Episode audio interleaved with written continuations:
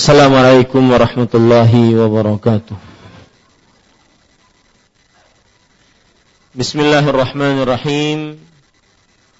Innal hamdalillah nahmaduhu wa nasta'inuhu wa nastaghfiruh wa na'udzu billahi min shururi anfusina wa sayyiati a'malina man yahdihillahu fala mudilla lahu wa man yudlil fala hadiya واشهد ان لا اله الا الله وحده لا شريك له واشهد ان محمدا عبده ورسوله يا ايها الذين امنوا اتقوا الله حق تقاته ولا تموتن الا وانتم مسلمون يا ايها الناس اتقوا ربكم الذي خلقكم من نفس واحده وخلق منها زوجها وبث منهما رجالا كثيرا ونساء واتقوا الله الذي تساءلون به والأرحام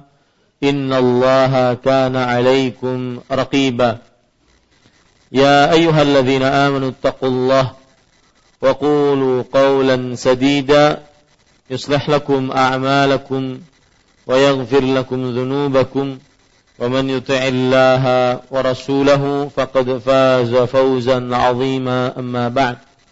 فإن أصدق الحديث كتاب الله وأحسن الهدي هدي محمد صلى الله عليه وعلى آله وسلم وشر الأمور محدثاتها وكل محدثة بدعة وكل بدعة ضلالة وكل ضلالة في النار. الحمد لله kita bersyukur pada Allah Subhanahu wa taala pada hari ini Rabu pagi setelah salat subuh 24 Ramadhan 1437 Hijriah.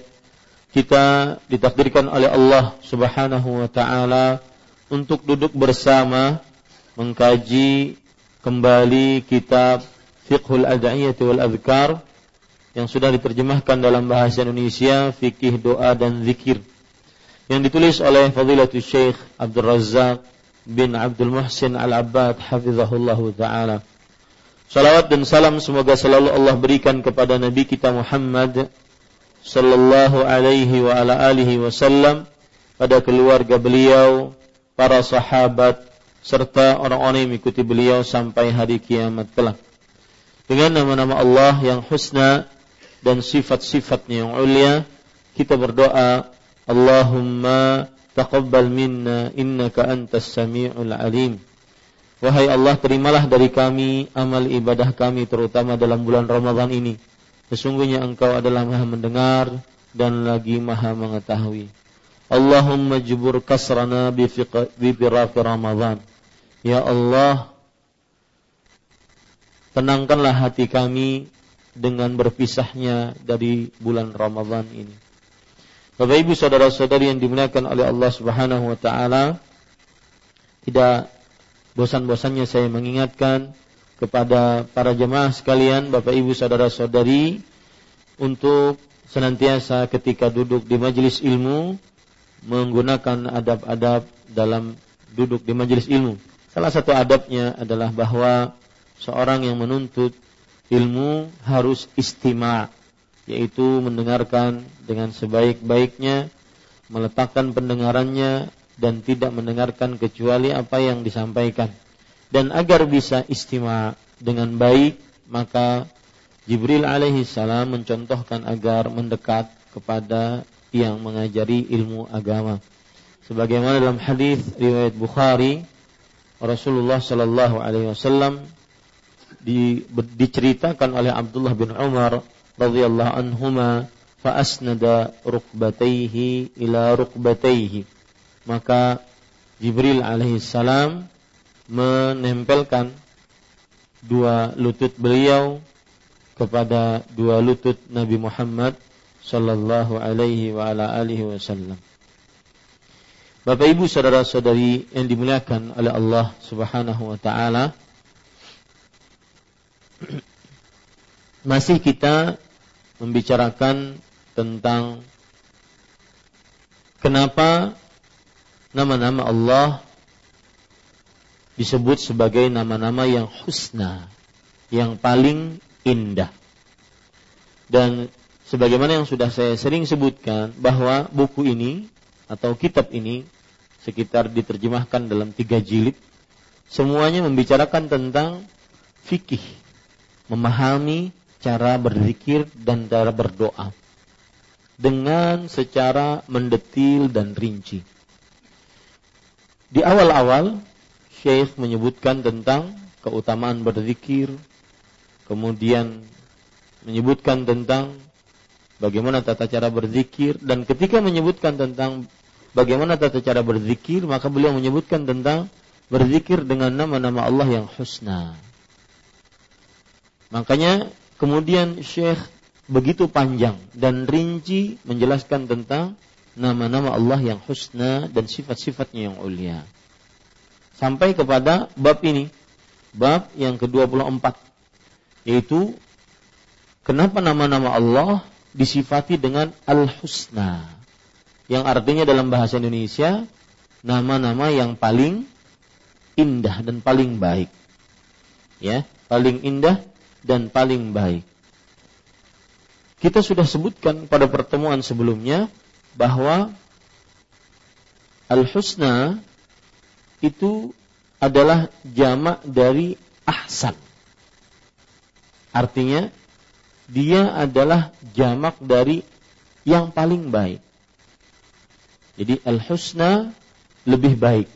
Ya, Ahsan lebih baik. Hasan baik. Ahsan lebih baik. Husna paling baik. Hasan indah. Ahsan lebih indah husna paling indah. Nah, begitu. Jadi tingkatannya paling indah. Nah, Bapak Ibu saudara-saudari, kita ingin kupas kenapa nama-nama Allah tidak dinamai Hasan. Indah saja, baik saja, enggak dinamai Hasan saja. Bahkan tidak dinamai Ahsan. Lebih baik, tetapi dinamai dengan sifat atau dengan disifati dengan sifat yang paling tinggi, husna. Nah, itu pembicaraan pada bab yang ke-24. Kita baca apa yang disebutkan oleh penulis. Wa asma'ullahi innama kanat husna liqauniha qad dallat ala sifati kamalin azimatin lillah. Nama-nama Allah Subhanahu wa taala juga disebut paling indah karena menunjukkan kepada sifat kesempurnaan yang agung bagi Allah. Ini menunjukkan pelajaran bahwa kenapa nama Allah dinamai husna yang artinya paling indah. Karena ketika kita menamai nama Allah atau mensifati nama Allah dengan husna, karena Allah itu maha sempurna. Tidak ada kekurangan sedikit pun. Allah itu keagungannya sempurna. Tidak ada kelemahan sedikit pun. Allah itu keperkasaannya sempurna. Tidak ada kelemahan sedikit pun. Allah itu sifatnya paling indah, tidak ada kekurangan, aib, keburukan pada nama-nama Allah dan sifat-sifat Allah. Ini sebab kenapa nama-nama Allah dinamakan Al-Husna. Jadi kalau kita uh, ulang pada pertemuan sebelumnya, kenapa nama-nama Allah dinamakan Al-Husna? Salah satu jawabannya adalah karena Allah yang menamainya. Sebagaimana disebutkan dalam beberapa ayat yang sudah kita baca surat Al-Isra ayat 110, kemudian surat Fussilat ayat 40, kemudian surat Toha ayat 8, kemudian surat Al-Hasyr ayat 24. Empat ayat tersebut menunjukkan bahwa nama Allah husna. Ini sebab kenapa kita sifati nama-nama Allah dengan husna. Sebab yang kedua yang barusan kita baca tadi. Ya, penulis mengatakan nama-nama Allah Subhanahu wa taala juga disebut paling indah husna karena menunjukkan kepada sifat kesempurnaan bagi uh, yang agung bagi Allah. Karena Allah Maha sempurna, maka namanya pun sempurna. Namanya harus paling indah. Nah, begitu. Kita lanjutkan. Fa inna law lam tadul ala sifatin bal kanat alaman mahdhan lam takun husna. Lihat. Karena sekiranya ia tidak menunjukkan kepada sifat dan hanya sebatas nama, tentu tidak menjadi paling indah. Jadi Kenapa nama Allah itu husna, paling indah? Karena menunjukkan kepada sifat kesempurnaan Allah. Kalau hanya sekedar nama, enggak dinamakan husna. Kalau hanya sekedar penamaan, tidak ada sifat padanya, tidak dinamakan husna. Nah, di sinilah ketika kita mengenal nama-nama Allah, akhirnya di dalam diri kita ada pengagungan Allah. Pengagungan terhadap Allah subhanahu wa ta'ala. Karena nama-nama Allah Al-Husna dan salah satu makna nama Allah Al-Husna, kenapa nama Allah disifati dengan Al-Husna? Karena Allah mempunyai sifat kesempurnaan, tanpa kekurangan sedikit pun, tanpa aib, tanpa keburukan sedikit pun. Ya, kita lanjutkan. Walau dalat ala sifatin laysat bisifati kamalin bal imma sifatu naqsin au sifati munqa, au sifatin munqasimatin ila al-madhi wal qadah lam takun husna. Kemudian beliau mengatakan, begitu pula jika menunjukkan kepada suatu sifat, namun sifatnya tidak sempurna, maka tidak disebut paling indah. Dan kalau menunjukkan kepada sifat yang bukan sifat kesempurnaan, namun mungkin sifat kekurangan atau sifat yang bisa bermakna pujian dan bisa pula celaan, maka tidak disebut juga paling indah. Maksudnya apa? Nama Allah kenapa husna? Karena menunjukkan kepada sifat Allah yang maha sempurna. Makanya namanya husna. Kalau seandainya menunjukkan kepada keburukan, sifat tercela, maka tidak dinamai husna. Atau kalau seandainya menunjukkan kepada kadang baik, kadang buruk, ini juga tidak dinamai husna. Jadi benar-benar Allah itu sempurnanya mutlak tanpa batas. Allah itu agungnya mutlak tanpa batas. Allah itu indahnya mutlak tanpa batas. Jadi nggak seperti makhluk. Ya, kalau makhluk kan, ih bunga surangnya, tapi sayang hidungnya. Nah, ada sayangnya tuh. Ya. Ih, eh, tinggi jabatannya, tapi sayang akhlaknya kurang husna. Ya. Makanya tidak ada yang memiliki husna kecuali siapa? Allah. Sekali lagi Pak, saya pernah bertanya kepada pengarang, penulis, bukan pengarang, penulis buku ini. Kita itu waktu di kampus sering dicikoki pelajaran ini.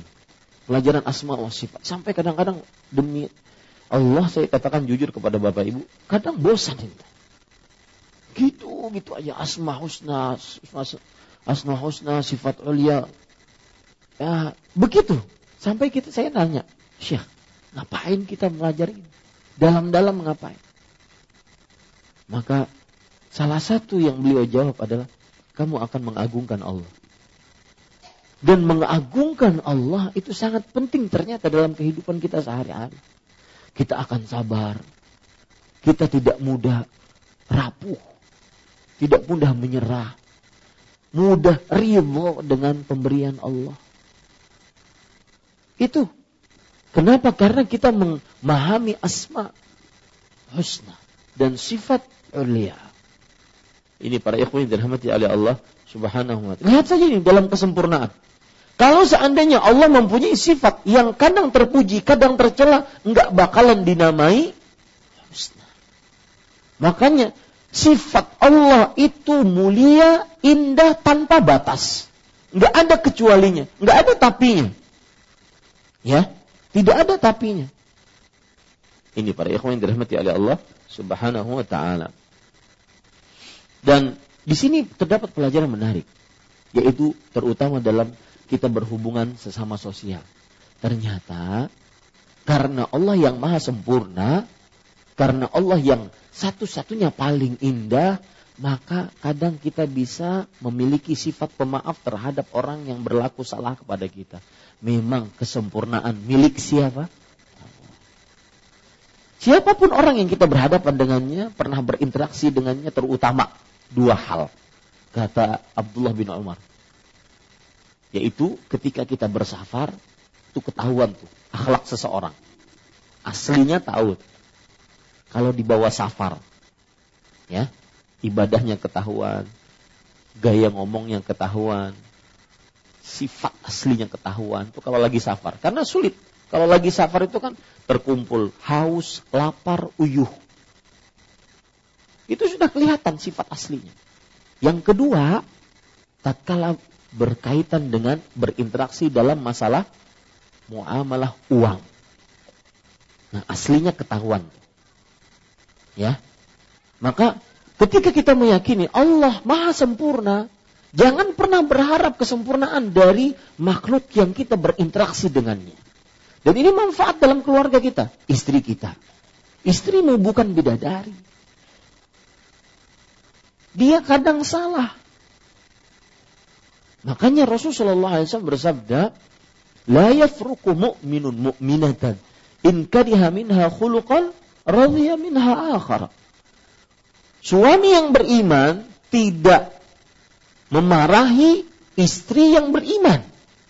Jika sang suami menyukai salah satu sifatnya, eh, membenci salah satu sifatnya, maka dia akan menyukai sifat-sifat yang lain. Pasti ada kekurangan. Sang istri ketika melihat suami, pasti ada kekurangan karena suaminya bukan malaikat. Kenapa? Karena kesempurnaan hanya milik siapa? Allah. Ini kita akan sukses bermuamalah dengan seseorang. Oh, nggak ada yang nggak ada yang sempurna emang. Ya, hatta misalkan orang berilmu. Ya, ustadz pun manusia biasa, kiai manusia biasa. Kadang dia bisa marah, kadang bisa bisa sabar. Jangan man, ulama pewaris yang memberikan warisan kepada para ulama. Siapa beliau? Rasulullah SAW. Beliau mengatakan, Ana bashar. Aku manusia. Kadang aku marah, kadang aku ridha. Karena memang kesempurnaan milik siapa? Allah. Maka dengan seperti ini kita mudah memaafkan seseorang. Ya sudahlah, memang sifatnya begitu. Ya lihat bagaimana pentingnya memiliki memahami asma wa sifat sampai berpengaruh ke dalam kehidupan kita sehari-hari. Ya. Dalam kehidupan kita berinteraksi sosial dengan manusia, berhubungan bergesekan dengan manusia. Dari asma wa sifat kita ambil pelajaran. Karena Allah yang nama-namanya paling husna, sifat-sifatnya paling sempurna, maka jangan pernah berharap kesempurnaan dari siapa? Manusia. Tidak ada. Ya, misalkan ada orang dikasih hadiah. Kemudian yang ngasih hadiah ini dikasih hadiah kada tahu diri, berterima kasih kada. Pas yang di yang me, yang dikasih hadiah mendengar, "Oh, maaf, uh, ulun tadi belum berterima kasih. Terima kasih lah. Yang memberi hadiah. Oh, kayak itu aja kah? Gak ada sempurnanya. Ya. Ini Bapak Ibu saudara-saudari yang dimuliakan oleh Allah Subhanahu wa taala. Lalu yang diberi hadiah menjawab lagi, hendak apa pian? Hendak ulun beri kekantah hadiahnya? Enggak ada sempurna. Memang tidak ada sempurna. Sama dalam kehidupan pribadi manusia dengan berbagai macam yang ada di dunia. Nggak ada juga sempurna. Rumah nggak ada yang sempurna di dunia. Alat transportasi nggak ada yang sempurna di dunia. Ya, istri nggak ada yang sempurna, kecantikannya nggak ada yang sempurna. Tidak ada, karena itu sifat manusia, sifat dunia. Tidak ada kesempurnaan. Makanya Allah berfirman di dalam surah Ali Imran ayat 158, "Kullu nafsin dha'iqatul Sesungguhnya setiap yang bernyawa akan merasakan kematian. Lihat ayat selanjutnya. Lanjutan ayatnya. Kullu nafsin dha'iqatul maut wa innama tuwaffawna ujurakum. Sesungguhnya pahala kalian akan diberikan secara sempurna. Kapan? Yaumal qiyam, hari kiamat. Maka jangan pernah berharap kesempurnaan di dunia. Orang-orang yang tertipu yang berharap kesempurnaan di dunia. Gak ada. Rumah semegah apa pun, hotel bintang 11 misalnya. Hmm, adalah hotel bintang 11. Ya. Hotel bintang 5 ada fasilitas, ada fasilitas suite-nya, Kayak rumah sendiri, hotel bintang 5 itu kayak rumah serongan. Bisa memasak di situ, bisa nyetrika, bisa ini, bisa ini. Hotel bintang 7 di dalam kamar ada kolam renangnya. Itu hotel bintang. Itu bedanya. Ya. Nah, hotel bintang 11 apalagi fasilitasnya? Itu tetap tidak ada sempurna. Begitulah dunia dan para ikhwah, begitulah kita kalau ingin menghinakan dunia. Tidak ada kesempurnaan di dunia. Lihat lagi hadis riwayat Muslim Rasulullah SAW bersabda, "Ya ibadi, innama hiya a'malukum. Uhsiha lakum thumma uwaffiha iyyakum." Wahai hamba-hambaku, itu amalan-amalan kalian di dunia. Aku hitung amalan itu. Dan aku akan berikan ganjaran sempurna nanti di hari kiamat. Jangan pernah berharap kesempurnaan di dunia. Ya, Buat not itu dah untuk diri kita. Letakkan dalam sanubari kita. Tidak ada kesempurnaan di dunia. Maka carilah kesempurnaan akhirat. Yang kekal, abadi. Lihat, uh, Syekh Ammar pernah baca surat Al-Waqi'ah. Masalahnya kadang-kadang kita kan nggak paham apa dalamnya. Inna ansha'na hunna insya'a. Faja'allah hunna abkara. Uruban atraba. Ini ayat indah. Sesungguhnya kami jadikan bidadari-bidadari itu terus perawan. Pian gauli puluhan kali kada habis perawannya. Mohon maaf, buah dadanya tidak lanjut. Lanjut usia. Enggak ada. Enggak ada. Ini para ikhwan yang dirahmati oleh Allah subhanahu wa ta'ala. Kenapa Mas Bahtiar ketawa-ketawa?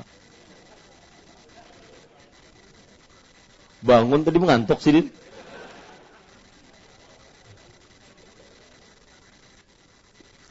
Ya. Inna ansya'hunna insya'an. Terus perawan, terus perawan. Dan bagi ibu-ibu, saudari-saudari muslimah, Ustaz, itu kan pembicaraan untuk para bidadari. Lalu kami ini kayak apa?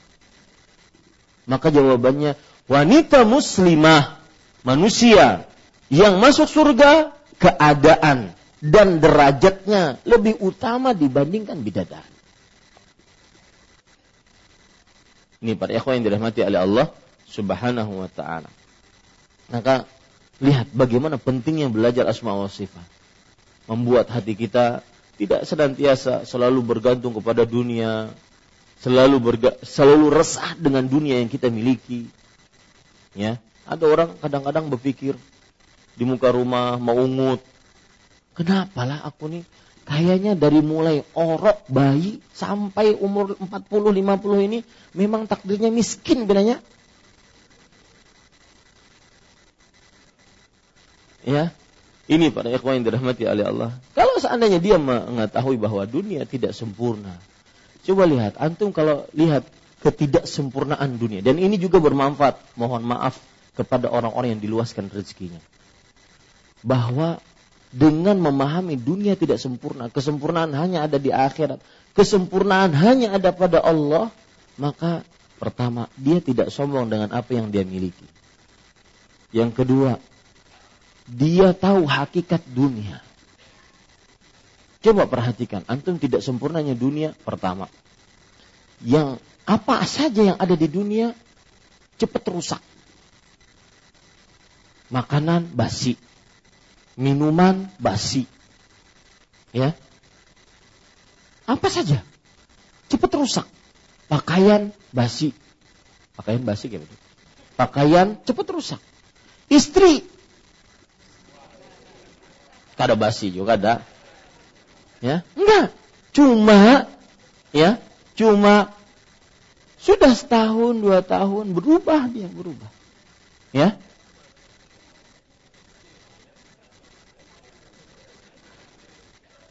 Ya, berubah dia.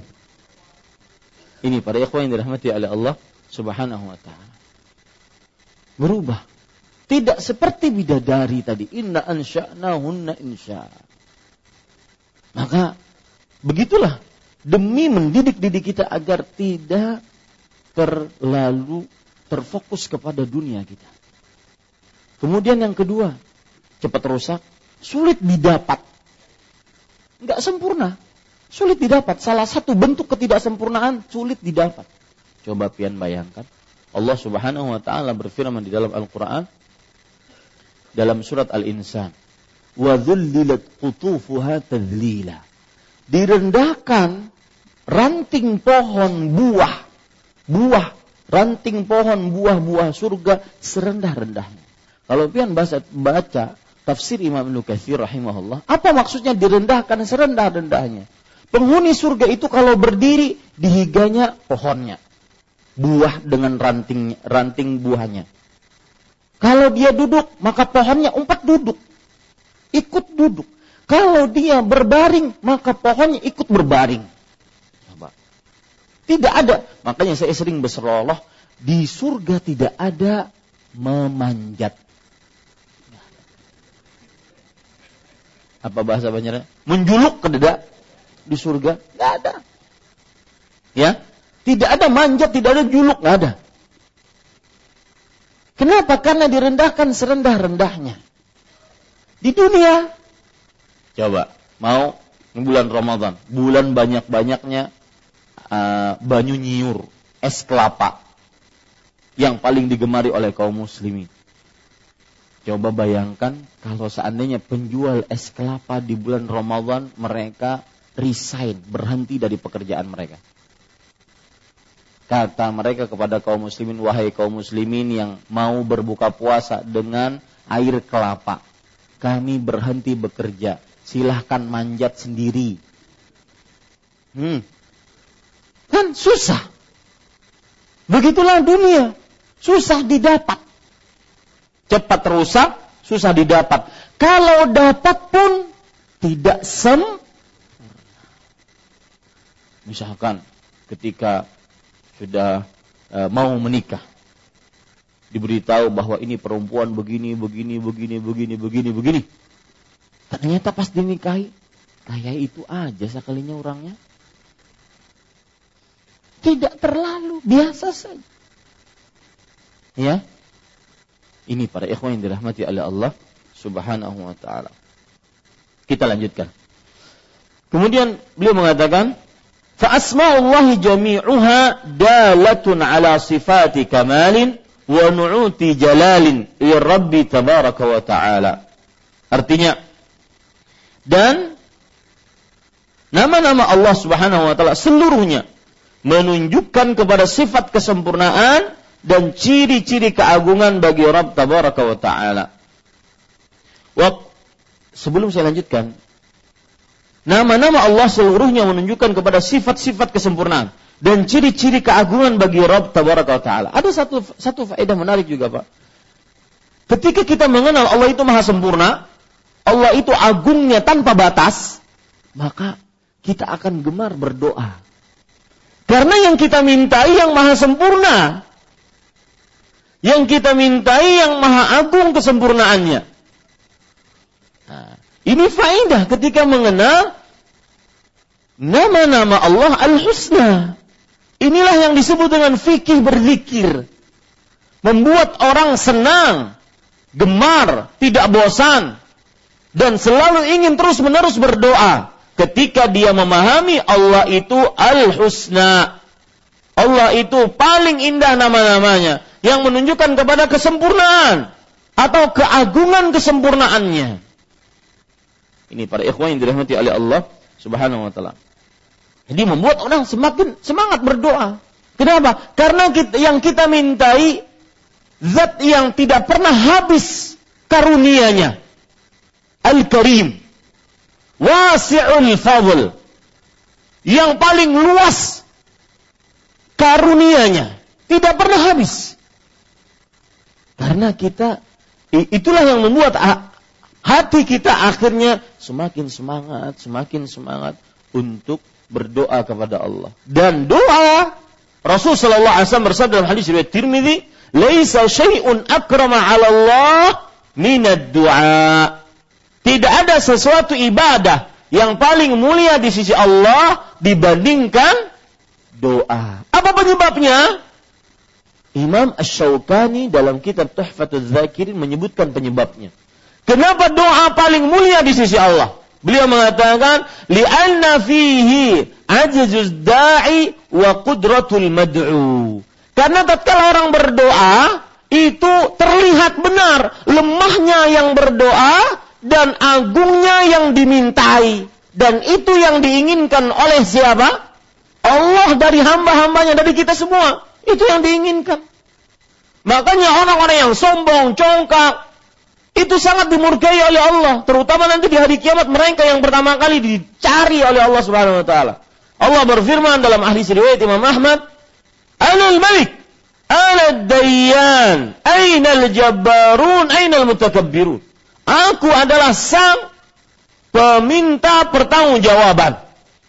Aku sang raja. Mana orang-orang yang congkak dan sombong? Allah paling murka kepada orang yang congkak dan sombong. Kenapa? Karena orang yang congkak dan sombong itu dia berarti tidak menyatakan kesempurnaan hanya milik Allah. Ini para ikhwan yang dirahmati oleh Allah Subhanahu. Jadi di jadi larinya ke situ, Pak. Ketika kita mengenal nama-nama Allah, seluruhnya menunjukkan sifat sempurna, ciri-ciri keagungan bagi Allah Ta'ala, membuat kita semangat untuk berdoa. Dan doa ibadah yang sangat mulia di sisi Allah, sangat diinginkan oleh Allah. Dan termasuk kesombongan orang yang tidak berdoa.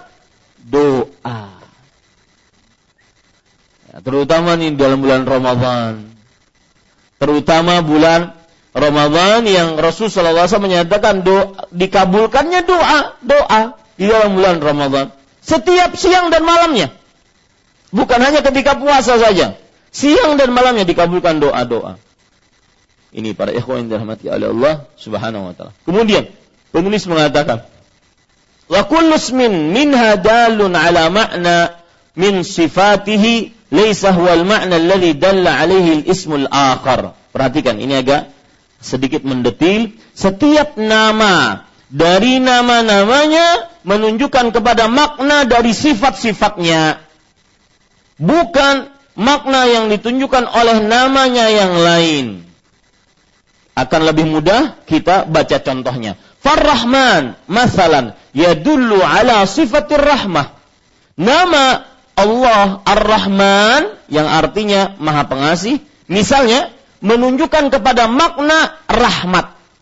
Nah, di sini saya ingin ulangi apa yang saya baca. Setiap nama dari nama-nama Allah menunjukkan kepada makna dari sifat-sifatnya. Lihat. Ketika kita mengatakan setiap nama Allah punya nama. Ar-Rahman. Berarti dari nama Ar-Rahman ini menunjukkan kepada sebuah makna sifat. Kalau Allah Ar-Rahman, Maha Pengasih, berarti Allah memiliki sifat pengasih. Nah, itu maksudnya. Setiap nama memiliki makna sifat. Saya ulangi, setiap nama memiliki makna sifat. Ketika Allah Ar-Rahman yang artinya Maha Pengasih, berarti Allah memiliki makna pengasih, sifat pengasih. Nah, begitu. Paham ya? Ini. Kemudian Al-Aziz Penulis mengatakan wal aziz yadu ala sifatil izzah dan al aziz yang artinya maha mulia menunjukkan kepada makna izzah yaitu kemuliaan. Kal Allah mempunyai nama namanya apa? Al Aziz. Dari nama Al Aziz ini ini menunjukkan kepada makna sifat izzah. Ya, Al Aziz artinya maha mulia. Berarti Allah memiliki makna sifat kemuliaan. Paham sini? Ya, ini para ikhwan. Jadi setiap nama menunjukkan kepada makna sifat. Setiap namanya. Dan ini sangat bermanfaat tatkala kita berdoa. Ya, tatkala kita berdoa sangat bermanfaat. Ketika kita ingin minta ampunan, maka kita panggil nama Allah yang husna. Al-Ghafur, ya Ghaffar, ya Ghafur, ya Ghaffar. Baru setelah itu kita minta ilfir lana. Ya, jangan juga kita sebut nama-namanya tapi tidak di, tidak diminta apa-apa. Misalkan orang berzikir, ya Latif, ya Latif, ya Latif, ya Latif, ya Latif, ya Latif. Ya. Itu seperti orang nyebut manggil manggil seseorang wahai maha lembut, wahai maha lembut, wahai maha lembut. Apa maksudnya? Ngapain? Sama seperti orang manggil seseorang, wahai Farhan, wahai Mas Farhan, Mas Farhan, Mas Farhan, Mas Farhan. Apa maksudnya? Enggak ada diminta. Ya. Makanya tidak benar kalau orang hanya berzikir ya Latif tanpa meminta apa yang dia inginkan dari ucapan ya Latif tadi. Paham ya? Jadi saya ulangi sekali lagi, setiap nama menunjukkan kepada apa? Makna sifat. Ya. Seperti Ar-Rahman, Maha Pengasih, maka nama Maha Pengasih ini menunjukkan kepada makna sifat pengasih. Al-Aziz.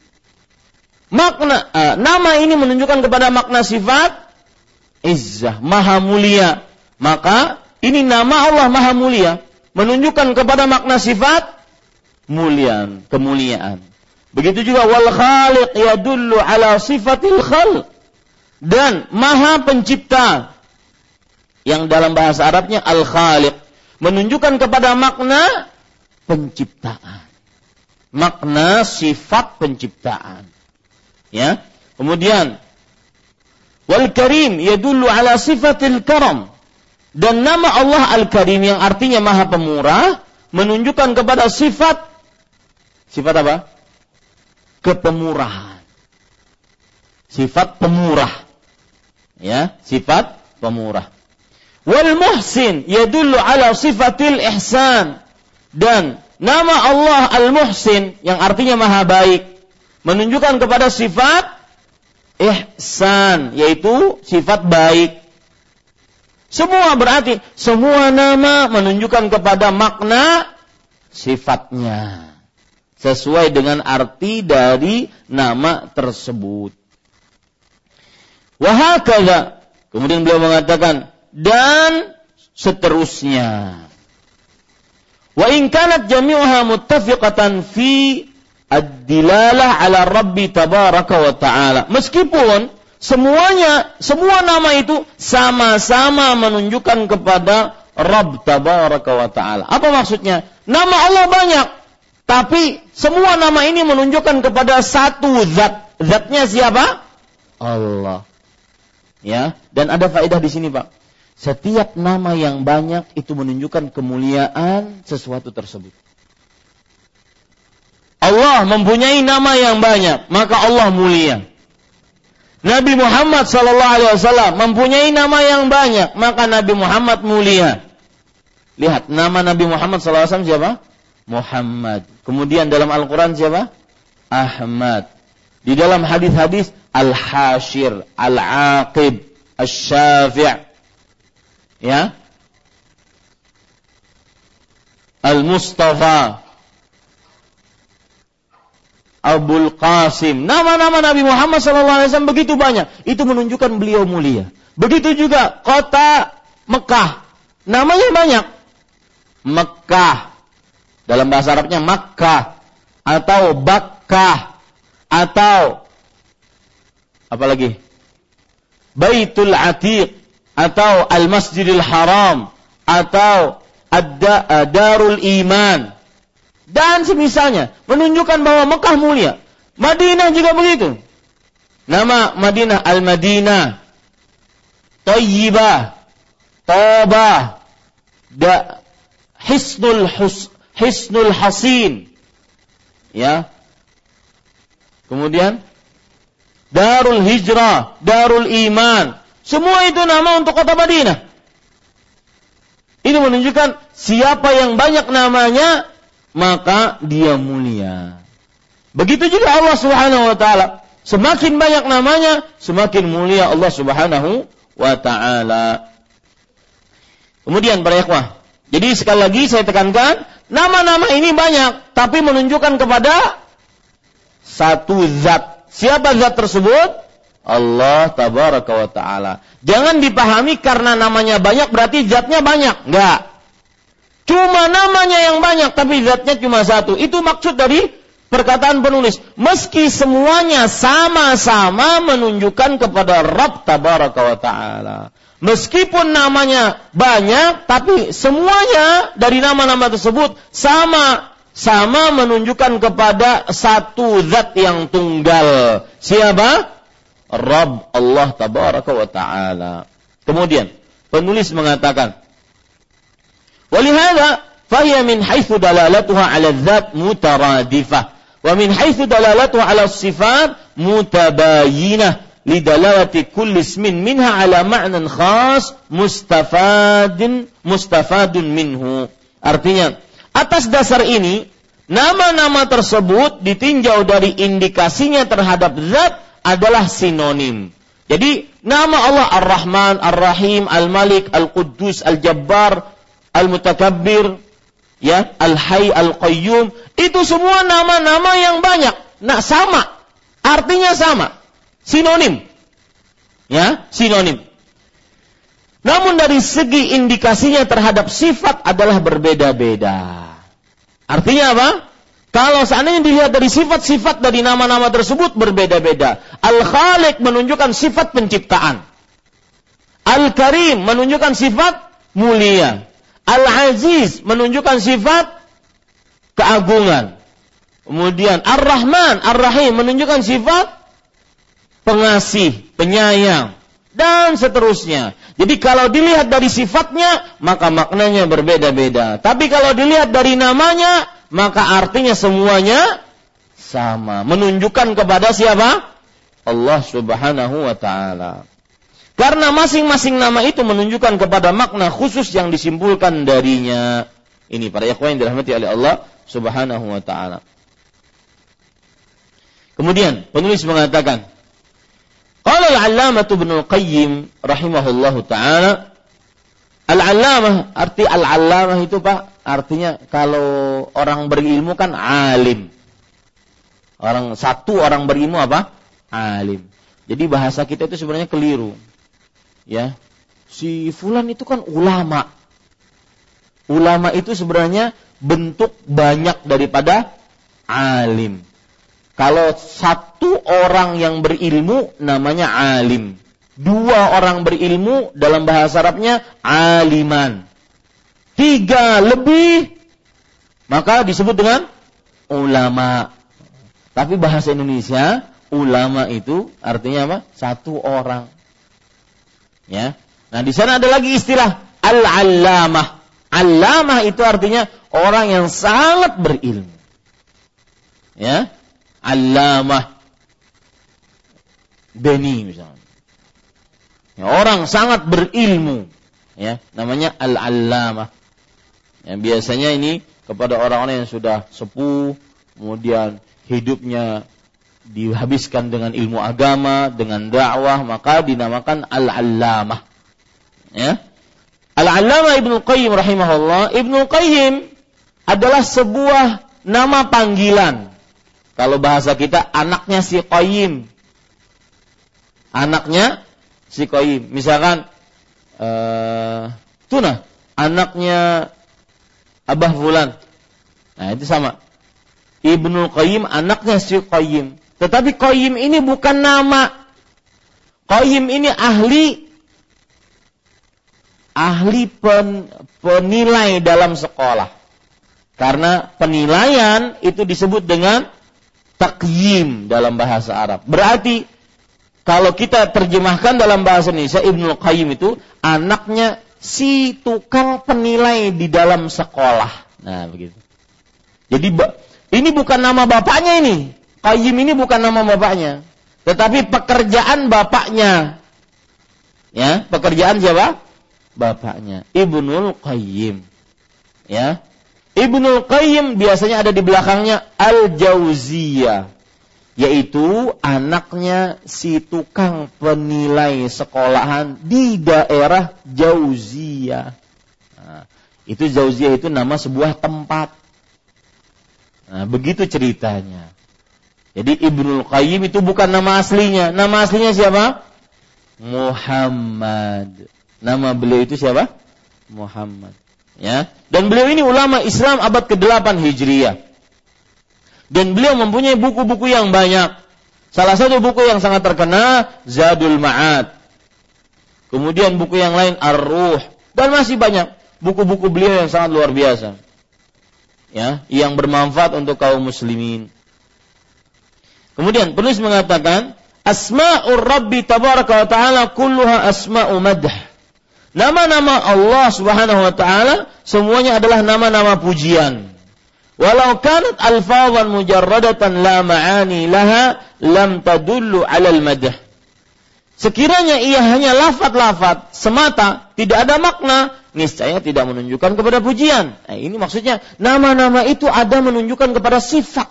Kalau hanya sekedar nama, maka tidak menunjukkan kepada pujian, ya. Tidak menunjukkan kepada pujian, tetapi nama yang ada di baliknya apa? Makna sifat. Makanya dia mempunyai keagungan. Kalau cuma sekedar nama seperti orang ya manusia cuma nama. Misalkan ada nama apa? Yang nggak ada artinya. Ngaran orang tidak ada artinya apa? Hah? Hah? Joni. Mohon maaf yang namanya Joni. Apa artinya Joni? Nggak ada kan? Nama bulan. Juni mungkin. Hah? Juni. Ya bisa jadi ya Joni menjadi Juni. Ada nama-nama yang mungkin tidak ada nama. Saya pernah ditanya oleh seseorang, Ustaz, nama anak saya uh, Fulan gitu. Apa artinya? Enggak ada saat ini cuma gabungan antara nama saya dengan nama istri saya. Ya. Misalkan namanya Eko, istrinya namanya Lai. Kalau digabung apa? Kolai, misalkan. Ya, apa artinya? Enggak ada Ustaz cuma gabungan nama istri saya dengan nama saya. Nah, ini ya para ikhwah, gabungan nama ini tidak menunjukkan kepada makna sifat, maka tidak berharga gabungan namanya. Tetapi kalau kalau menunjukkan kepada makna sifat menjadi berharga. Ah, begitulah nama-nama Allah. Walillahil masalul a'la. Allah nama-namanya bukan sekedar nama, tetapi menunjuk dari nama itu menunjukkan kepada makna sebuah apa? Sifat. Nama Allah Al-Khaliq, Sang Maha Pencipta, menunjukkan kepada sifat penciptaan. Nama Allah Al-Mudabbir, yaitu yang Maha Pengatur, menunjukkan kepada sifat pengaturan. Terus seperti itu. Bukan hanya sekedar nama yang tidak ada maknanya. Ya, tetapi nama Allah, setiap nama Allah mempunyai nama-nama yang yang e, menunjukkan kepada makna sifat. Maka saya nasihatkan cari nama untuk anak kita yang mempunyai makna. Ya, seperti kemarin e, apa dua hari yang lalu ya, Ustaz Khairullah, nama anak beliau Lujain. Itu ada maknanya. Ya, yaitu perak yang belum diolah menjadi fiddah. Aslinya perak kemudian kanzu, ada namanya. Ada dulu di waktu saya di Arab Saudi di kota Jubail, ada kawan saya bernama Al Ustadz Muhammad Hamid Alawi. Beliau mempunyai anak laki-laki, sudah lama didambakan anak laki-laki tersebut. Kemudian beliau kasih nama anak Ukasha. Ukasha. Kita tahu Ukasha itu salah satu nama sahabat yang dijamin masuk surga tanpa hisab, tanpa azab. Mungkin agar seperti itu, ukasha. Ternyata dilihat secara makna bahasa, ukasha ini spider. Apa artinya spider? Hah? Laba-laba. Mak, lagi halus, mas sudah bisa manjat-manjat ternyata. Karena maknanya menunjukkan kepada itu. Ya, nama anaknya yang ngantuk nih Mas Farhan. Namanya Farihah. Ya, saya setiap kali saya bersahur di kadang di rumah. Setiap kali sahur anak saya cerita tentang Farihah. Saya Suraya. Bah, tadi malam Farihah ketawa katanya. Setiap malam hampir tertawa Farihah. Karena memang arti Farihah adalah gembira, wanita yang gembira. Ditambah dengan bersama, ya, tersenyum. Makanya menunjukkan kepada sifat itu. Ya. Muhammad, nabi kita Nabi Muhammad sallallahu alaihi wasallam. Ada makna tersirat di dalamnya karena terpuji. Dipuji oleh manusia dari mulai Adam sampai makhluk terakhir. Akibat apa? Syafa'atul uzma nanti di hari kiamat. Matahari didekatkan sekitar satu mil tanpa manusia dikumpulkan. Semuanya bahkan sampai binatang buas dikumpulkan. Wa idzal husyirat jika binatang-binatang buas dikumpulkan dalam keadaan padang lapang tidak ada satu tiang pun walau se sekecil lidi nggak ada. Karena kalau ada tiang orang akan bisa bernaung di situ. Nggak ada satu tiang lapang matahari didekatkan dikumpulkan dalam keadaan telanjang tidak berkhitan tidak membawa alas kaki tidak memakai pakaian dan tidak membawa apa-apa buhman. Dalam hadis riwayat Imam Ahmad. Ya? Maka pada saat itu cuma nunggu saja. Nggak bisa. Nggak bisa ngapa-ngapain. La yatakallamun. Tidak bisa berbicara. Illa man azina rahman. Kecuali yang diizinkan oleh Allah Subhanahu wa taala sang Maha Pengasih pada saat itulah mereka akhirnya minta kepada Nabi Adam Nabi Ibrahim, Nabi Musa, Nabi Nuh, Nabi Isa, semuanya mengatakan bukan aku orangnya. Sampai kepada Nabi Muhammad maka terjadilah syafaat. Syafaatnya fungsinya apa? Dimulai hisap. Jadi kalau orang ada orang bertanya, apa maksud syafaatul uzma? Syafaatul uzma maksudnya adalah Nabi Muhammad SAW tersungkur di hadapan Allah meminta agar manusia seluruhnya dimulai hisap. Itu namanya syafaatul uzma. Sehingga kalau dimulai hisap, maka akan tahu nasibnya. Oh, si fulan surga, si fulan neraka, si fulan begini, si fulan begini. Makanya beliau terpuji. Namanya bukan sembarang nama. Ya. Namanya bukan sembarang nama. Beliau juga Ahmad yang paling dipuji. Beliau Al-Hashir yang berkumpul orang-orang padanya di hari kiamat. Beliau Al-Aqib yang Rasul paling terakhir. Beliau Asy-Syafi', beliau Al-Mustafa yang benar-benar dipilih oleh Allah Subhanahu wa taala. Semuanya ada namanya, ada maknanya. Maka kasih nama anak yang bagus-bagus. Jangan sambungan antara dua nama orang tuanya. Ya, jangan. Nggak ada maknanya. Ini pada ikhwan yang dirahmati oleh Allah Subhanahu wa taala. Ada mak, ada nama orang Adem Sari. Ya, ada tuh. Ini para ikhwan yang dirahmati oleh Allah Subhanahu wa taala. Cari nama-nama yang baik. Waqad wasafaha Allah bi annaha husna kulluha faqal walillahil asmaul husna fad'uhu biha wa dharul ladzina yulhiduna fi asma'i sayajzauna ma kanu ya'malun. Artinya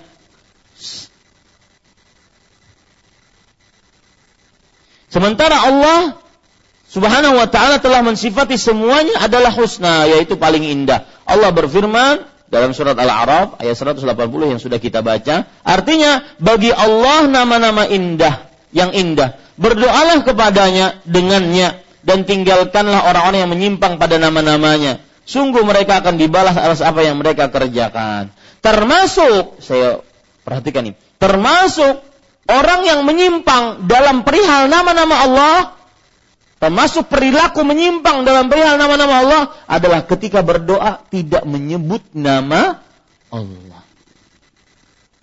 Ya, makanya kalau kita minta rezeki, maka sebut nama Allah yang sang, sang maha pemberi rezeki. Ya Razzaq, Ya Raziq. Ya, dua nama Allah Ar-Razzaq dan Ar-Raziq. Dua-duanya nama Allah Subhanahu wa taala. Ingin minta taubat, ya Tawwab. Ingin didengar doanya, ya Muji, ya Sami'. Innaka antas sami'ul alim. Sesungguhnya engkau adalah maha mendengar dan maha mengetahui. Dan terus seperti itu. maksud daripada uh, tidak menyimpang pada nama-nama Allah. Termasuk penyimpangan ketika berdoa tidak menyebut nama-nama Allah. Ini para ikhwah. Kita lanjutkan. Fahiyya lam takun husna li mujarradil laf bal li dalalatiha ala awsafil kamal. Ia tidak dianggap paling baik hanya dari segi lafadznya. Enggak. akan tetapi juga karena menunjukkan kepada sifat-sifat sempurna. Maksudnya, nama-nama Allah bukan hanya sekedar nama, tapi di dalamnya atau e, isinya menunjukkan kepada sifat, sifat yang sempurna. Faqala uh, afwan. ولهذا سمع بعض العرب قائرا قارئا يقول والسارقة والسارقة والسارق والسارقة فقطعوا أيديهما جزاء بما كسب نكالا من الله. والله غفور رحيم. قال هذا ليس هذا كلام الله تعالى. فقال القارئ أتكذب بكلام الله؟ فقال لا ولكن ليس هذا بكلام الله. فعاد إلى حفظه وقرأ والله عزيز حكيم فقال Faqala صدقت عز فحكم azza ولو غفر ورحم لما قطع ولهذا إذا ختمت آية الرحمة باسم العذاب أو bismil ظهر تنافر الكلام وعدم zahara tanafurul ini cerita menarik ya saya bacakan ceritanya oleh karena itu Ketika seorang Arab Badui, Arab Badui berarti Arab dari kampung. Orang kampung itu disebut dengan orang Badui. Ya, pedalaman. Dia diambil dari kata-kata bada. Bada itu artinya orang Badui. Pedalaman sekali. Orang Arab ketika seseorang membaca ya ayat yang berbunyi wasariqu wasaniqatu faqta'u aydihuma jaza'an bima kasaba nakalam minallah. Ini ayat yang artinya pencuri laki-laki, pencuri perempuan, potonglah tangan kedua-duanya.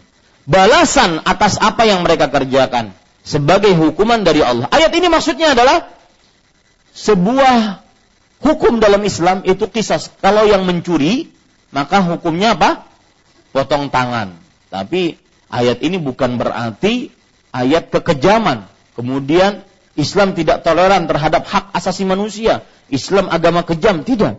Karena tidak semua orang yang mencuri dipotong tangannya. Harus terkumpul syarat-syaratnya. Salah satu syaratnya, barang yang dicuri harus sampai kepada batasan terendah. Kalau orang mencuri barang tersebut, kemudian harganya sampai batas ini baru boleh di dipotong. Kalau mencuri coklat, misalkan di mana coklat ada coklat waktu SD itu ada yang panjang, coklat apa adanya? Hah? Coki-coki. Ya. Coklat coki-coki nggak mungkin dipotong tangannya. Ya. Coki-coki. Nggak mungkin dipotong tangannya satu coki-coki. Nah, ada batasan terendah, misalkan sekian gitu. Kemudian yang kedua, ada saksinya. Ya, Kemudian yang ketiga, ini yang paling penting.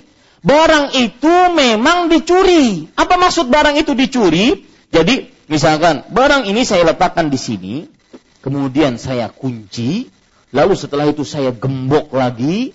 Nah, kalau sudah demikian rupa saya simpan kok masih dicuri, yang mencurinya baru bisa dipotong. Itu pun kalau sudah terbukti. Lihat susah kan? Nggak asal potong. Sama seperti kejadian-kejadian di tengah kaum muslimin. Nggak asal bakar. Enak sekali bakar manusia. Nggak benar itu. Nah itu pentingnya belajar ilmu agama.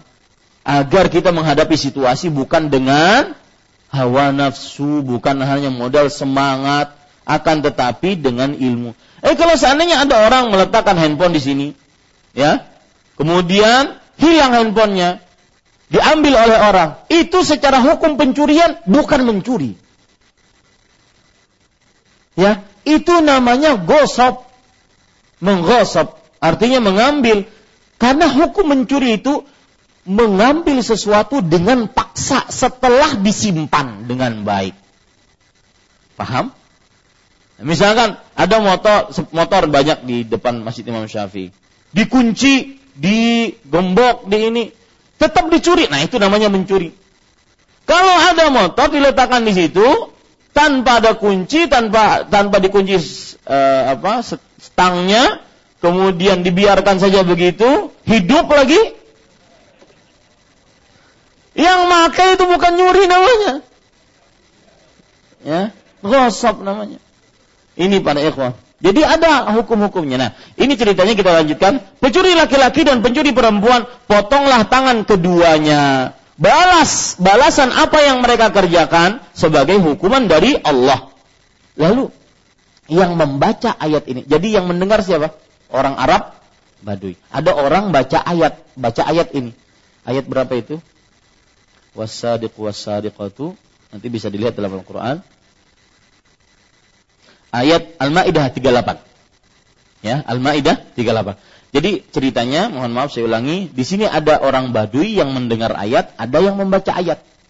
Dia baca ayat tadi, wasadiqu wasadiqatu faqta'u aydiyahuma jazaa'an bima kasaba nakalam minallah sampai situ. Para pencuri laki-laki dan pencuri perempuan. Di sini juga ada faedah. Kenapa disebutkan di awal pencuri laki-laki? Ini menunjukkan kebanyakan yang mencuri adalah laki-laki dibandingkan perempuan. Betul. Sedangkan dalam zina, wazaniyatu wazani. Wanita yang berzina dan laki-laki yang berzina. Ini menunjukkan bahwa yang kadang-kadang mengajak dan menyebabkan seseorang berzina adalah siapa? Para perempuan. Kebalikannya dengan mencuri ini. Pencuri laki-laki dan pencuri perempuan dipotong kedua tangannya sebagai balasan atas apa yang mereka kerjakan berdua dan sebagai pelajaran dari Allah. Kemudian yang membaca ini mengatakan di akhir ayat, "Wallahu ghafurun rahim." Dan Allah Maha Pengasih lagi Maha Penyayang. Maka Arab Badui itu berkata, itu bukan kalam Allah. Ya, itu bukan firman Allah kata dia. Kenapa? Si pembaca berkata, apakah engkau mendustakan kalam Allah? Apakah engkau mendustakan Al-Quran, ayat Allah? Maka si badui berkata, tidak. Akan tetapi itu bukan kalam Allah. Lalu orang itu mengulang hafalannya. Si pembaca tadi mengulang hafalannya. Wasadiqu wasadiqatu faqta'u aydiyahuma jaza'an bima kasabana kalam minallah. Sudah sampai situ sudah benar. Kemudian Para ikhwah, ternyata akhirnya yang salah. Wallahu azizun hakim. Artinya, dan Allah maha perkasa lagi maha bijaksana. Maka si Arab Badui berkata, engkau benar. Baru benar ayatnya. Yang tadi diakhiri dengan apa? Ghafurun rahim. Kenapa benar? Arab Badui ini kenapa tahu itu salah ayatnya? Diakhiri dengan Ghafur Rahim. Yang benar Aziz Hakim. Dan beda antara dua itu. Ya. Ghafurun Rahim artinya maha pengasih, maha penyayang. Aziz, maha perkasa, hakim, maha bijaksana. Lihat, orang Badui berkata, engkau benar. Dia perkasa, maka menetapkan hukum. Lalu memotong tangan, karena perkasa. Sekiranya dia memberi ampunan dan kasih sayang, niscaya tidak akan ada potong tangan. Paham ya? Makanya ayatnya nggak mungkin akhirnya wallahu ghafurun rahim nggak mungkin. Pasti ayatnya aziz. Kenapa? Karena maha perkasa. Dengan keperkasaannya Allah potong tangan orang yang mencuri. Nah, itu dia. Kemudian, oleh karena itu apabila ayat rahmat diakhiri dengan nama yang menunjukkan azab atau sebaliknya, niscaya tampak kerancuan perkataan dan ketidakserasian. Saya ulangi, apabila ada ayat kasih sayang, ya, diakhiri dengan nama azab. Kasih sayang diakhiri dengan azab. Ini nggak mungkin. Akan nggak nyambung, kontradiksi, bertentangan. Itulah indahnya Al-Quran. Berarti kita bisa ambil pelajaran para ikhwah bahwa setiap ayat, akhir ayat yang kita baca selalu ada nama Allah, maka itu pasti ada hubungannya dengan ayat itu. Saya beri, kita ambil contoh misalkan ya. E, dari mana saja dari Al-Qur'an saya bukakan sekarang yang ada nama-nama Allah di sana, misalkan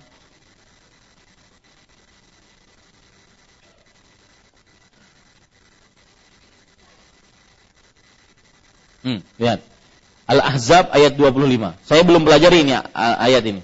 Saya cuma melihat dalam Al-Qur'an Al-Ahzab ayat 25. Lihat, apakah benar kalau ada akhir ayat sifat dan nama Allah menunjukkan kepada sesuatu itu ada hubungannya dengan ayat itu. Allah berfirman, "Wa raddallahu alladhina kafaru bighaidhihim lam yanalu khaira wa kafallahu al-mu'minina al-qital wa kana Allahu qawiyan aziza dan Allah Subhanahu wa taala mengalahkan orang-orang yang kafir dengan kemurkaan mereka. Dan mereka tidak akan pernah bisa mendapatkan kebaikan dan Allah menghentikan peperangan untuk orang-orang kafir artinya memberikan kemenangan wa kana Allahu qawiyan aziza dan Allah maha kuat dan maha perkasa. Disebutkan nama maha kuat dan maha perkasa karena berkaitan dengan apa?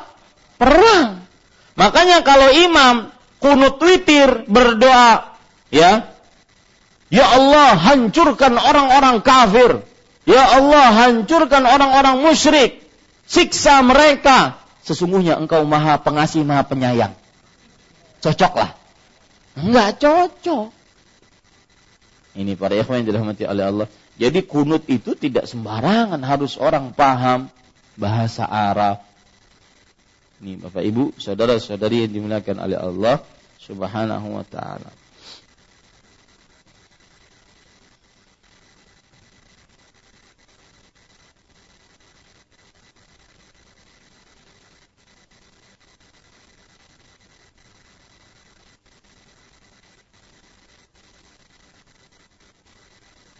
Ya, cukup kiranya sampai di situ dulu karena lanjutan ayatnya, lanjutan apa yang disebutkan oleh penulis panjang. Kemudian para ikhwah saya ingin bermusyawarah dengan para jamaah sekalian, terutama ini jamaah subuh, jamaah yang aktif untuk bulan Ramadannya. Di depan kita ada beberapa kegiatan penting yang harus diilmui sebelum berkegiatan itu. Yaitu ibadah yang pertama, ibadah yang berkaitan dengan zakatul fitr. Yang kedua, ibadah yang berkaitan dengan adab-adab berhari raya. Sebenarnya sedih ketika membicarakan hari raya belum berakhir. Ya, tapi mau tidak mau kita harus bicarakan karena mau mendekati eh, akhir Ramadan. Sekarang kita sudah sampai kepada berapa Ramadan? 24 ini tanggal eh, ini hari Rabu. Ya, hari Rabu sekarang. E, besok kajiannya Ustaz Khairullah 25, kemudian 26 Kamis dan Jumat ya. Kajiannya Ustaz Khairullah 25 26.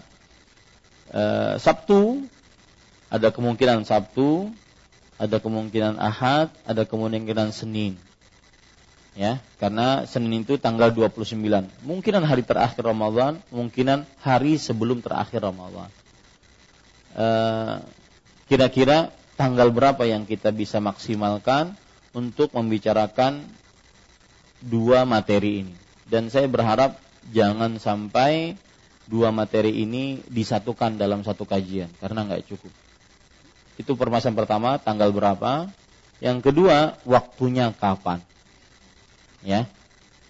Karena habis tarawih saya tidak punya waktu karena diisi oleh ustadz-ustadz yang lain terutama bagi mahasiswa-mahasiswa dari Madinah. Ini sebagai latihan untuk mereka dan sangat bermanfaat. Kemudian punya waktu cuma pagi. Maka kira-kira kapan? Atau punya waktu sore. Sore kadang-kadang jamaah kurang banyak yang datang. Pagi. Pagi ya? Pagi Kira-kira kapan kita kita ada beberapa tanggal di situ. Sekarang tanggal 24 masih pelajaran ini 2526 Ustaz Khairullah atau bagi antara saya dengan Ustaz Khairullah atau saya ambil semua tidak mengapa. Silahkan ya, jamaah gimana Sabtu dan Ahad. Sabtu, Ahad mungkin Syekh Ammar mau ngajar pagi Al-Qur'an. Mau mentalkin lagi Al-Ikhlas, Al-Falaq dan An-Nas. Ya. Eh, Ahad. Jadi punya ada waktu Sabtu atau Senin. Atau dua itu, Sabtu dan Senin. Begitu? Setuju? Sabtu dan Senin. Ya. Jadi Sabtu yang berkaitan dengan uh, zakat fitr, kemudian Senin pagi yang berkaitan dengan adab-adab berhari raya sesuai dengan sunnah Rasul Sallallahu Alaihi Wasallam. Sehingga kita menghadapi sebuah kegiatan ibadah dengan ilmu agama. Ya, kita jadikan hari raya kita di atas sunnah Nabi Muhammad Sallallahu Alaihi Wasallam. Jadi mohon diingat itu dan bagian dakwah mohon mengingatkan saya Sabtu pagi ya kita ambil waktu tahsinnya untuk kajian. Kajian tematik tentang zakat fitr. Ya, seputar hukum zakat fitr. Judulnya itu. Seputar hukum zakat fitr. Kemudian Ahad dua eh apa? Senin dua dua sembilan yang bertepatan dengan 4 Juli. Ya, 4 Juli itu yang berkaitan dengan berhari raya sesuai sunnah. Berhari raya sesuai sunnah Nabi Muhammad Sallallahu Alaihi Wasallam. Karena di sana ada adab-adab, ada permasalahan-permasalahan yang patut kita bicarakan untuk menghadapi ini. Kira-kira itu yang bisa saya sampaikan. Dan hari Kamis besok masih kajian ibu-ibu tematik. Insya Allah temanya nanti akan saya beritahukan. Tetap tematik karena masih berkaitan dengan Ramadan. Ini kira-kira yang bisa saya sampaikan. Ada pertanyaan? Silahkan.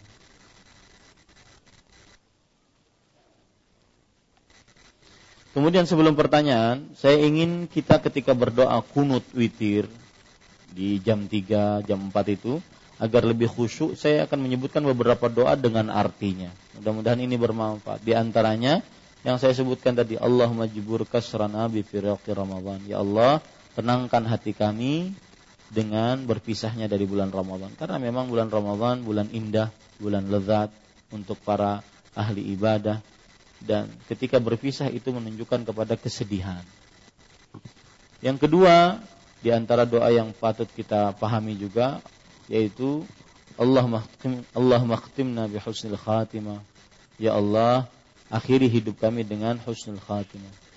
Dan janganlah akhiri hidup kami dengan su'ul khatimah. Kemudian juga doa Allahumma la taruddana khaibin. Ya Allah, jangan tolak amalan-amalan kami sia-sia. Ini yang membuat kita lebih khusyuk tatkala kita berdoa kepada Allah Subhanahu wa taala. Nah. Ya, silakan. Assalamualaikum warahmatullahi wabarakatuh. Waalaikumsalam warahmatullahi wabarakatuh. Terima kasih banyak pada Pak Ustaz atas waktu dan kesempatan yang diberikan pada ulun. Uh, cukup menarik sekali tema yang disampaikan oleh Pak Ustaz. Di mana dari tema tersebut ulun dapat menyimpulkan satu pertanyaan Pak Ustaz. Uh, bagaimana ulun mohon penjelasan ulun ini nama nama Husnan Pak Ustaz. Husnan. Jadi bagaimana nama ulun ini apa perlu diganti atau bagaimana Pak Ustaz? Husnan. Husnan Pak Ustaz. Jadi, karena dari setelah mendengar dari tema ini nah, ulun rasa gimana itu? Ya. ah, mungkin itu aja Pak Ustaz. Ya. Mohon terima ya. kasih banyak atas penjelasannya Pak Ustaz. Ya. Jazakumullah khair Pak, terima kasih banyak atas pertanyaannya. Namanya Husnan. Uh, apakah cocok seorang manusia bernama dengan Husnan? Maka wallahu alam tidak mengapa, Pak. Karena yang kita inginkan bukan paling baik uh, atas nama Allah Subhanahu wa taala. Tidak. Tetapi yang diinginkan mungkin adalah paling baik untuk diri kita sebagai makhluk Allah Subhanahu wa taala. Yang memberi nama Bapak itu adalah orang yang ingin Bapak e, mendapatkan kebaikan dan kebaikan yang paling tinggi. Bukan berarti itu menyamai nama-nama Allah yang husna. Demikian. Dia tidak mengapa. Karena konotasinya tidak boleh. Adapun ada nama-nama yang terlalu tinggi yang tidak menunjukkan kepada tazkiyah, kepada pensucian diri. Seperti misalkan khairun nisa. Ini mohon maaf, yang bernama seperti ini kurang bagus ya khairun nisa. Sebaik-baik wanita. Ini menunjukkan kepada tazkiyah. Kepada pensucian diri. Ya demikian. Adapun husnan insyaallah tidak mengapa. Karena husnan bisa bermakna paling baik bisa bermakna baik ya. Asalkan tidak ditambahi di depannya asmaul husna. Nah, itu masih tidak mengapa. Kalau husnan tidak mengapa. Ya demikian Wallahu alam. Apa hukum ketika berdoa dengan memajamkan mata agar lebih khusyuk? Maka jawabannya belum ada dalil yang melarang dan men, menyuruhnya. Maka boleh saja. Akan tetapi untuk di dalam sholat maka dijauhi memejamkan mata. Ya. Dijauhi memejamkan mata. Wallahu a'lam. Jika dalam hati senantiasa ada pengagungan kepada Allah, maka akan timbul rasa mencintai kepada Allah Azza wa Jal.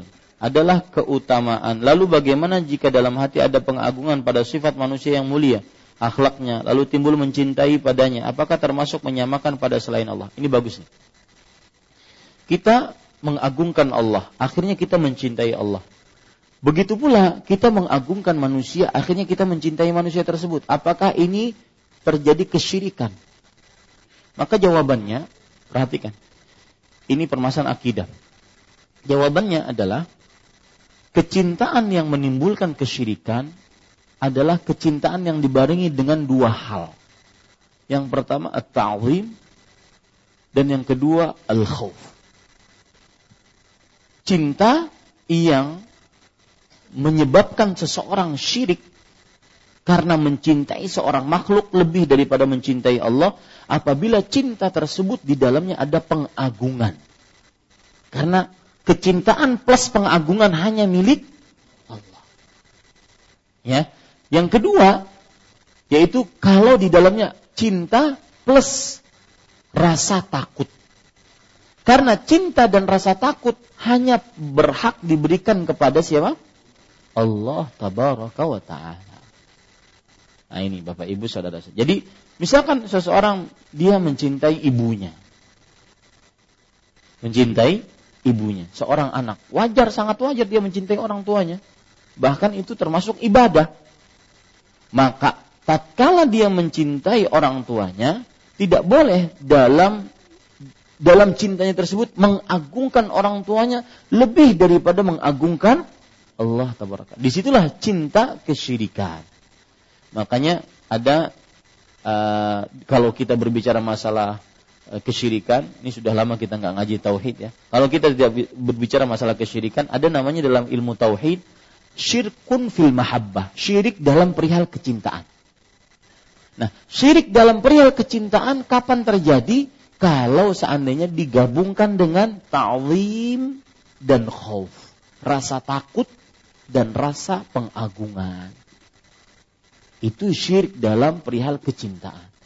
Kalau seandainya seorang orang tua cinta kepada anaknya, apalagi anaknya berakhlak baik sebagaimana Nabi Yakub cinta kepada Yusuf alaihissalam, ya, karena Nabi Yusuf itu sangat baik akhlaknya. Tentu beda Pak. Anak kadang-kadang kita meskipun kita wajib berlaku adil kepada semua anak kita, tetapi beda. Rasa di dalam hati ini susah untuk di, di, dibohongi Anak yang taat kepada orang tuanya tentunya akan lebih dicintai daripada anak yang bengal, betul? Ya. Misalkan saya beri contoh, seorang orang tua ketika mau keluar rumah, si anak sudah menyiapkan sepatu orang tuanya atau sendal orang tuanya menghadap ke luar. Beda dengan anak yang ketika e, orang tuanya keluar, ah masa bodoh dia mau keluar nggak keluar bukan urusan saya. Itu akan terjadi di dalam dirinya sifat Eh, perbedaan antara rasa cinta dan itu sulit untuk di, diberikan uh, di, di apa disamakan karena rasa cinta datang dari Allah Subhanahu wa taala. Nah, orang tua yang cinta kepada anaknya itu cinta yang wajar, cinta kasih sayang ya kepada anaknya. Nah, ini tidak dinamakan kesyirikan. Nah, dinamakan kesyirikan kapan? Kalau dia mencintai anaknya karena peng eh plus peng agungan baru syirik di situ. Ini pertanyaan bagus ini. Kenapa? Iya, akhirnya mensucikan orang tersebut. Misalkan seorang murid mencintai gurunya. Itu sebuah yang wajar, dia mencintai gurunya. Bahkan kadang-kadang murid mencintai gurunya kadang lebih daripada orang tuanya. Karena orang tuanya tidak mengajari ilmu agama sedangkan gurunya menjadi ilmu agama. Ya. Kadang ada terjadi seperti itu. Nah, Kapan terjadi kesyirikan? Kalau dia mencintai guru dengan dia mencintai Allah.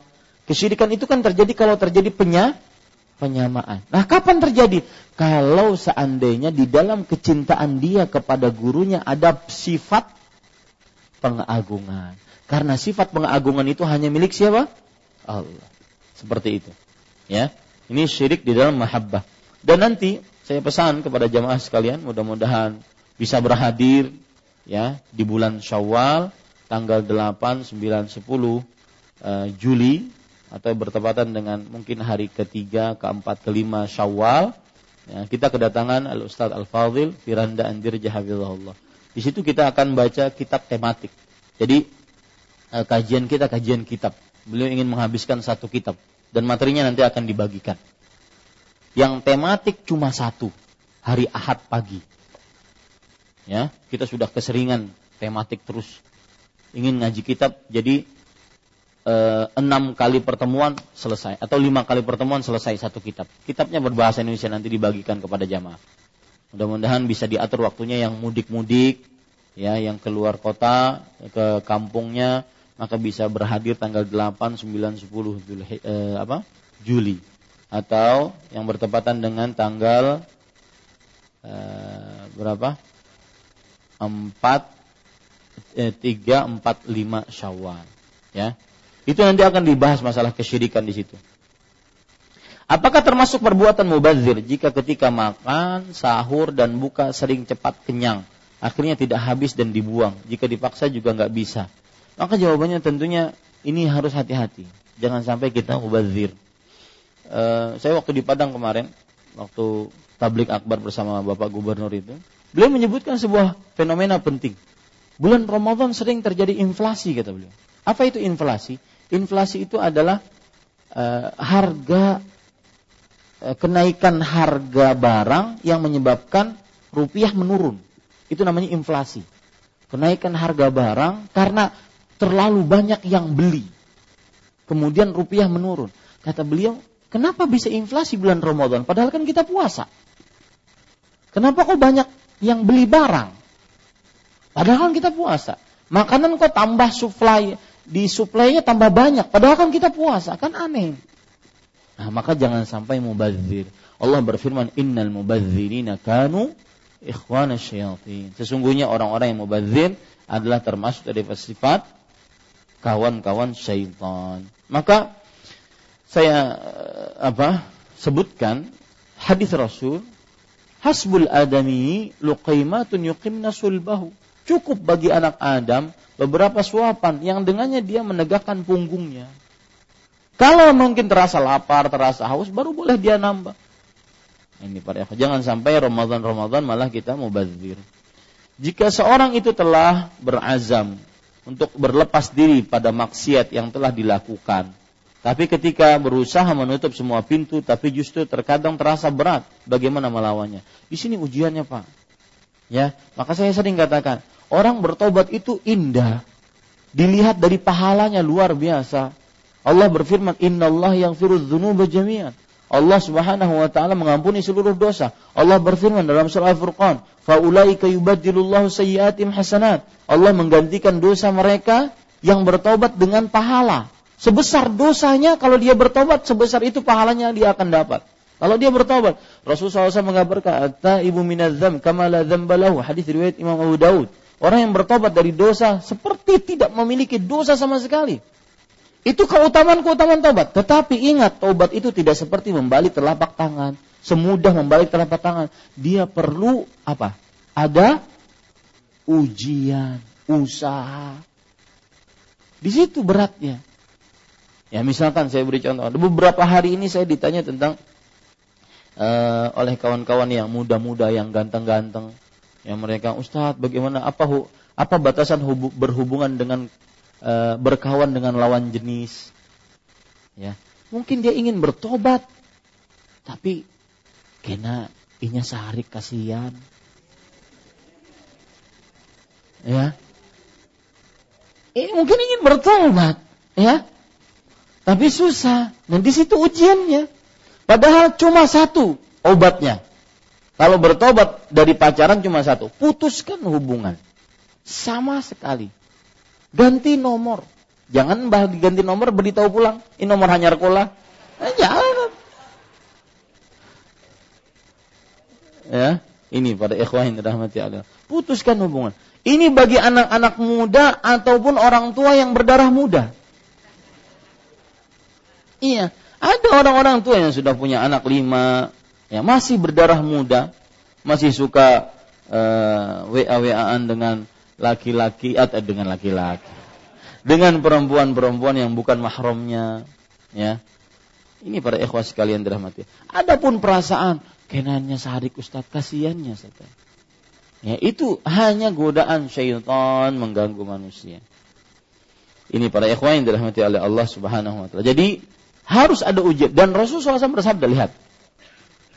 Rasulullah SAW bersabda tentang taubat perlu ada usaha. Inna 'idhamal jaza ma'idhamil bala. Sesungguhnya besarnya pahala sebesar ujian. Ya. Jadi taubat itu pahalanya luar biasa, tetapi jangan lupa dia harus usaha. Tidak semudah membalik telapak tangan. Ini kan mudah, balik telapak tangan. Enggak, tidak semudah ini. Ada usaha yang seseorang harus berusaha padanya. Sehingga terlihat mana yang benar-benar, mana yang tidak benar. Lihat dalam surat Al-Ankabut ayat 2 sampai 3. Ahasiban nas an yutraku an yaqulu amanna wa hum la yuftanun. Apakah manusia mengira mereka dibiarkan mengucapkan saya beriman padahal mereka tidak diuji? Walaqad fatanna alladhina min qablihim fala ya'lamanna Allahu alladhina sadaqu wa la ya'lamanna al-kadhibin. Sungguh kami telah uji orang sebelum mereka, maka akhirnya Allah mengetahui siapa yang benar-benar dan siapa yang dusta. Nah, itu fungsinya. Ya. Kemudian juga kenapa orang ingin bertobat diuji? Karena ya, di samping itu sebagai fungsi ujian sehingga mana yang benar mana yang tidak dalam taubatnya. Yang kedua yaitu mungkin itu penghapus dosa dia. Sulitnya bertobat dia itu penghapus dosa dia. Pernah saya ceritakan kan begal yang datang ke rumah. Kemudian saya sudah meninggalkan yang haram Ustaz. Tapi kenapa Allah memperlakukan saya seperti ini? Saya ingin mencari yang halal. Kenapa kok saya malah susah ekonominya? Maka itu mungkin adalah penghapus apa? Dosa yang telah lalu. Begitulah semestinya. Selalu seperti itu. Ini para ikhwah yang dirahmati oleh Allah. Jazakumullah khair atas pertanyaan-pertanyaannya bagus dan mudah-mudahan kita diberikan taufik di akhir Ramadan. Kita ini Pak sekarang di penghujung dan puncak berkah Ramadan ya yang masih leha-leha ayo masih ada enam hari lima malam atau lima hari empat malam masih ada dan ingat selalu innamal a'malu bil khawatim yang menjadi ukuran standar amal itu pada ujungnya akhirnya maka jangan kalah sebelum pertandingan berakhir. Jangan kalah sebelum perlombaan berakhir. Jangan pernah kalah. Apa pun yang membuat kita sibuk di 10 malam terakhir bulan Ramadan yang bukan nilai ibadah, maka jauhi. Ya. Ucapkan bisa itu dikerjakan di hari raya. Bisa dikerjakan di hari raya. Jauhi.